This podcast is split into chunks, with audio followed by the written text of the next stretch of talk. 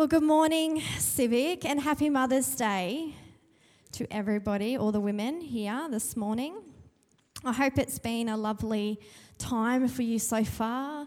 Anyone get breakfast in bed? I couldn't think of anything worse, to be honest.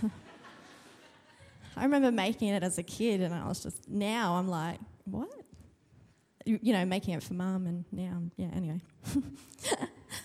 hey, um, look, hasn't it been a great morning? We've had Love the parody, little Cairo running up, and he was so excited to tell me that he saw himself on the screen and that he got to shower Rema in, you know, all that sunshine and pretty stuff. That was, it was so cute, wasn't it? So cute.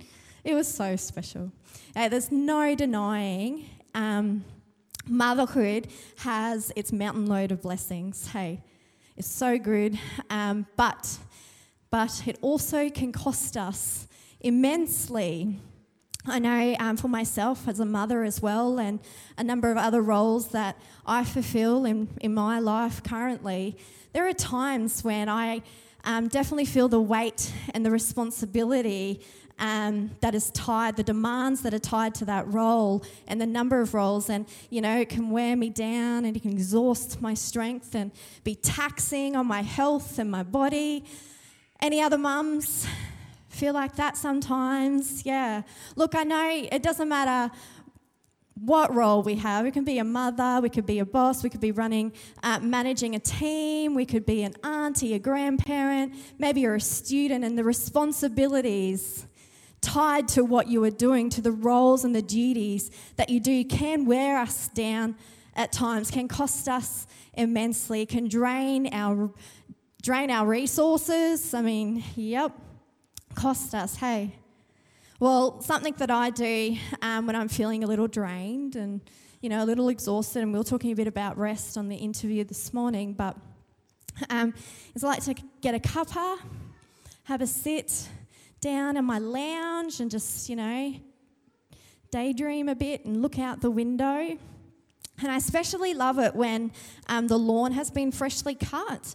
Did anyone get out and mow their lawn yesterday? It was a bit too wet, but through the week in preparation for yesterday. Anyway, I just love it when the lawn has been freshly uh, freshly cut, and um, and then like a sprinkle or a rain comes and you know drops the raindrops are sprinkled across the lawn and it's like sparkly. Not quite, but you can see the raindrops. You can see the moisture and the delight that the grass has as it's absorbing all the nutrients from this fresh rainfall. And it, it captivates my heart sometimes when I'm looking at it. It's just mesmerizing. But we know it doesn't last long. You know, a couple of days later, especially after the rain, it's overgrown again it's lush, and next week we've got to get back out there and cut it all back down again to make it look pretty. Any lawn connoisseurs here? yeah, uh, anyway, I know there's some streets in Toowoomba that, you know, you've got to be lawn proud to live there, it feels like. Obviously, when it rains, we see this grass grow and then it's cut down and you know we get our um, mowers out but you know obviously if you've got larger property you might use slashes or you've got livestock to keep on top of the growth. But what we see with this cycle is grass has this duty. And to fulfill its duty it's got to be cut down by sharp blades and devoured by hungry mouths Yet the rain continues to provide the essential nutrients it needs, the grass needs to spring back up, to be refreshed, to be revitalized, and to respond and to meet the demands of that season. Well, I believe this morning that the way that the rain refreshes the grass, causing it to spring back up, is the way that God would want us to see His refreshing rain at work in our life. And by rain, I mean R E I G N. Look what it says in Psalm 72, verse 6 and 7. he, the king's rule, shall come down like rain upon the grass before mowing, like showers that water the earth. In his days, so in the days of this king's reign, the righteous shall flourish, an abundance of peace until the moon is no more. Now, to give a bit of context to this um, scripture, this chapter is actually capturing a conversation between a, a parent and a child. We've got um, King David moments before he takes his last breath, sharing with his son um, and, and Solomon is king in this moment as well. So it's this transition period in the season of their life. And he is capturing the words of his father and he turns them into a psalm. And this is what Psalm um, 72 is written for a psalm on reigning as a successful king. But there's a twist with this psalm in that it was written while the monarchy was, was at its prime. So there was no need for a better king. The King Solomon was already on the rise. He was growing from strength to strength, and the monarchy was growing from strength to strength, and it was recognized as um, something valuable in that time. But it was only as King Solomon's reign started coming to an end and the kingdom began falling apart that the succeeding generations uh, began to see, that began to realize the significance of this chapter. You see, it does not, as it looks, contain instructions for a king or for a ruler. It is, in fact, a prophecy concerning our future Messiah. So, this chapter, we have got the good news, the gospel being shared, being exchanged between a father and a son. And as much as it would have been nice to be a mother, you know, today is Mother's Day. In that time, the culture was actually, uh, the religion was exchanged between fathers. They were the ones that held the most responsibility for that. But in our text, verse 6 and 7, we have David revealing the intentions of Jesus' lordship, the intention of his kingly reign in the lives of those who belong to his kingdom we read of this captivating moment of rain falling on freshly mowed grass with the intention of it flourishing, springing back up, blossoming again, causing it to thrive, causing it to be revitalized, resembling Christ's desire to reign in our lives in a way that is beneficial to us, with the intention to revive tired hearts with the intention to meet us where we're at and to refresh us in the moments of when of not when we're in our best moments but when we are freshly cut when we're freshly exhausted. The original translation for the word mowed or cut grass that we read here in our text is actually um, a word that is used throughout the rest of um, the Old Testament rep, uh, for the idea of shearing a sheep. And so, for the Hebrew, shearing of sheep represented a number of significant things. And you read um, about that throughout, um, throughout the New Testament. For families, it was the fleece sheared that would give warmth for their winter. For communities, the fleece sheared was given as a form of generosity to respond to those doing it tough, to those um, that, that lacked the essentials for warmth. And, and, um, and, to, and it was actually a cultural expectation that you made margin to give to the poor and to the needy some of your fleece. And for the religious, it was used as a type of offering brought to the temple in, in, in their service and in their gratitude to God. So the Hebrews knew that growth, that strength, their resources was never meant to just grow and to serve themselves, but at some point it would be sheared, it would be cut down, it would be um, taken away and given out in response and because of their duties in response to the needs of their families, their communities, and um, their workplaces and their church. And it's no coincidence, no coincidence that the writer uses the exact same word to portray the purpose to Christ's lordship in our, in our life.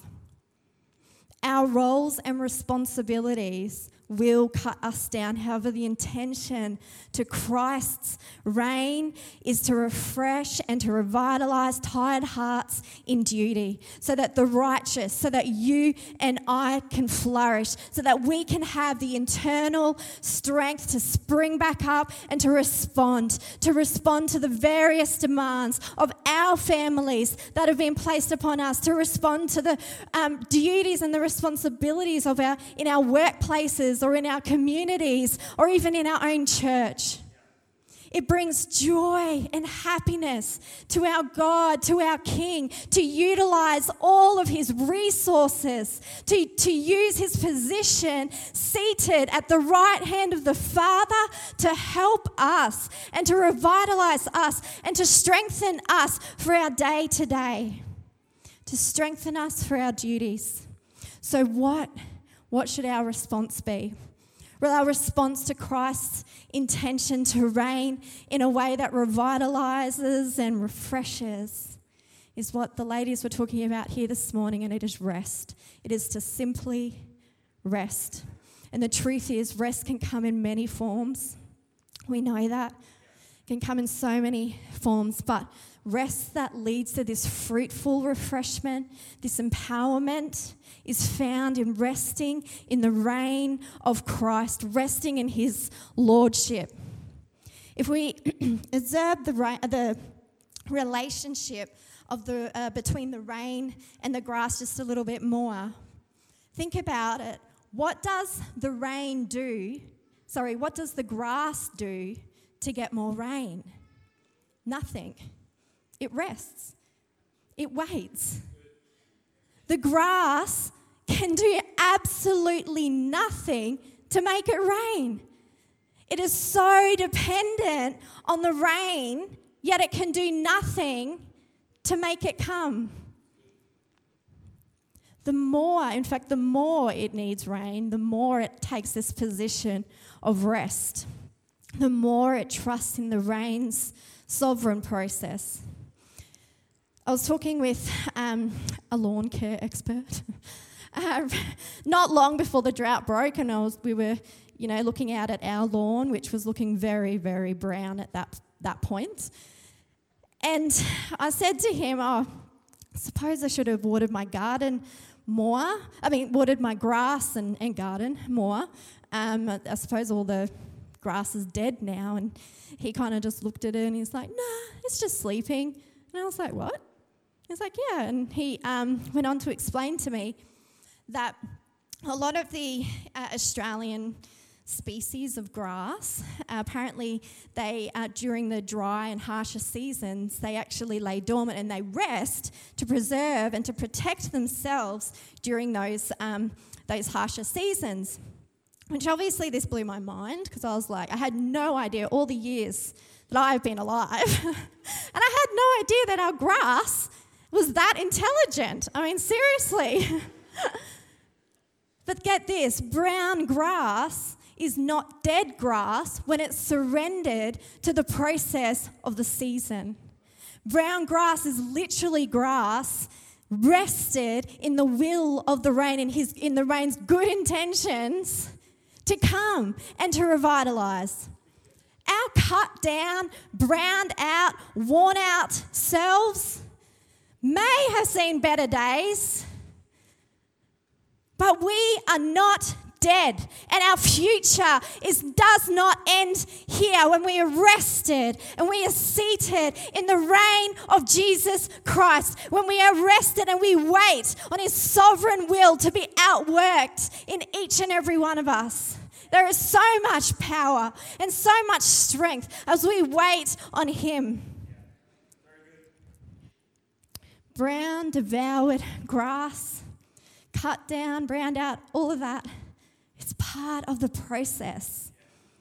The more the more we're in need of strength, the more we are in need of refreshment, the more we need to rest, the more we need to take that position.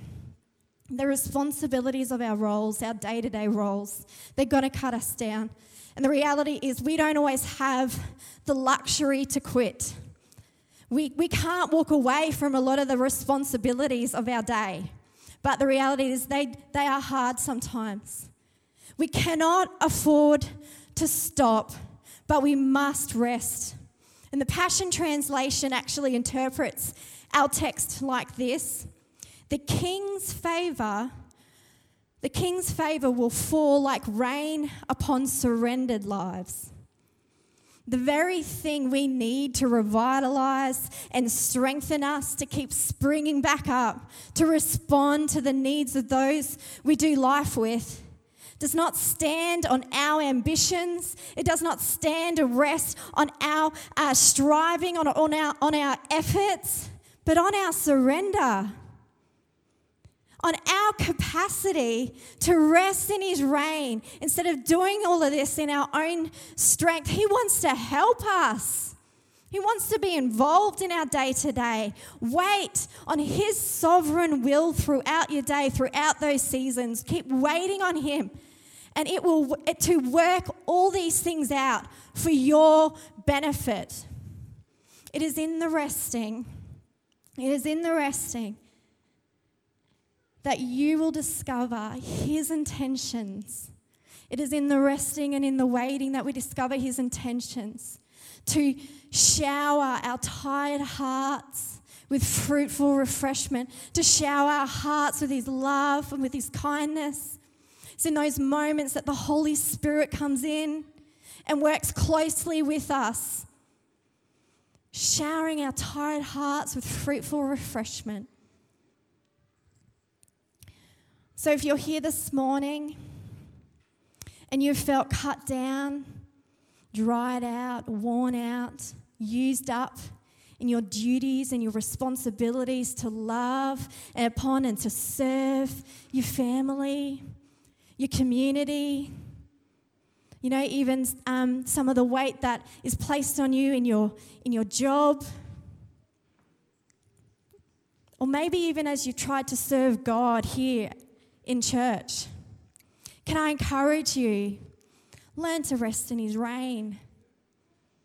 His intention as our King is to um, refresh us. His intention is in the way that He reigns in our lives is to refresh and to revitalize. Our response is simply needs to be to rest and to wait. Rest in His reign. You know, in a moment, we've got Pastor Brennan. He's going to come up and he's going to pray for us. But before we do, our um, creative team have prepared a special item for us here this morning. And it's a song that really speaks to the way that God just wants to meet us where we're at. We're not perfect, and our days can be filled with all kinds of mess. Sorry, guys, let me out of the way. And we, and we can respond to our different circumstances in such a, a crazy way sometimes we may not even know ourselves. We're worn out, we're browned out, we do not look like or feel like the way that we did 10 years ago.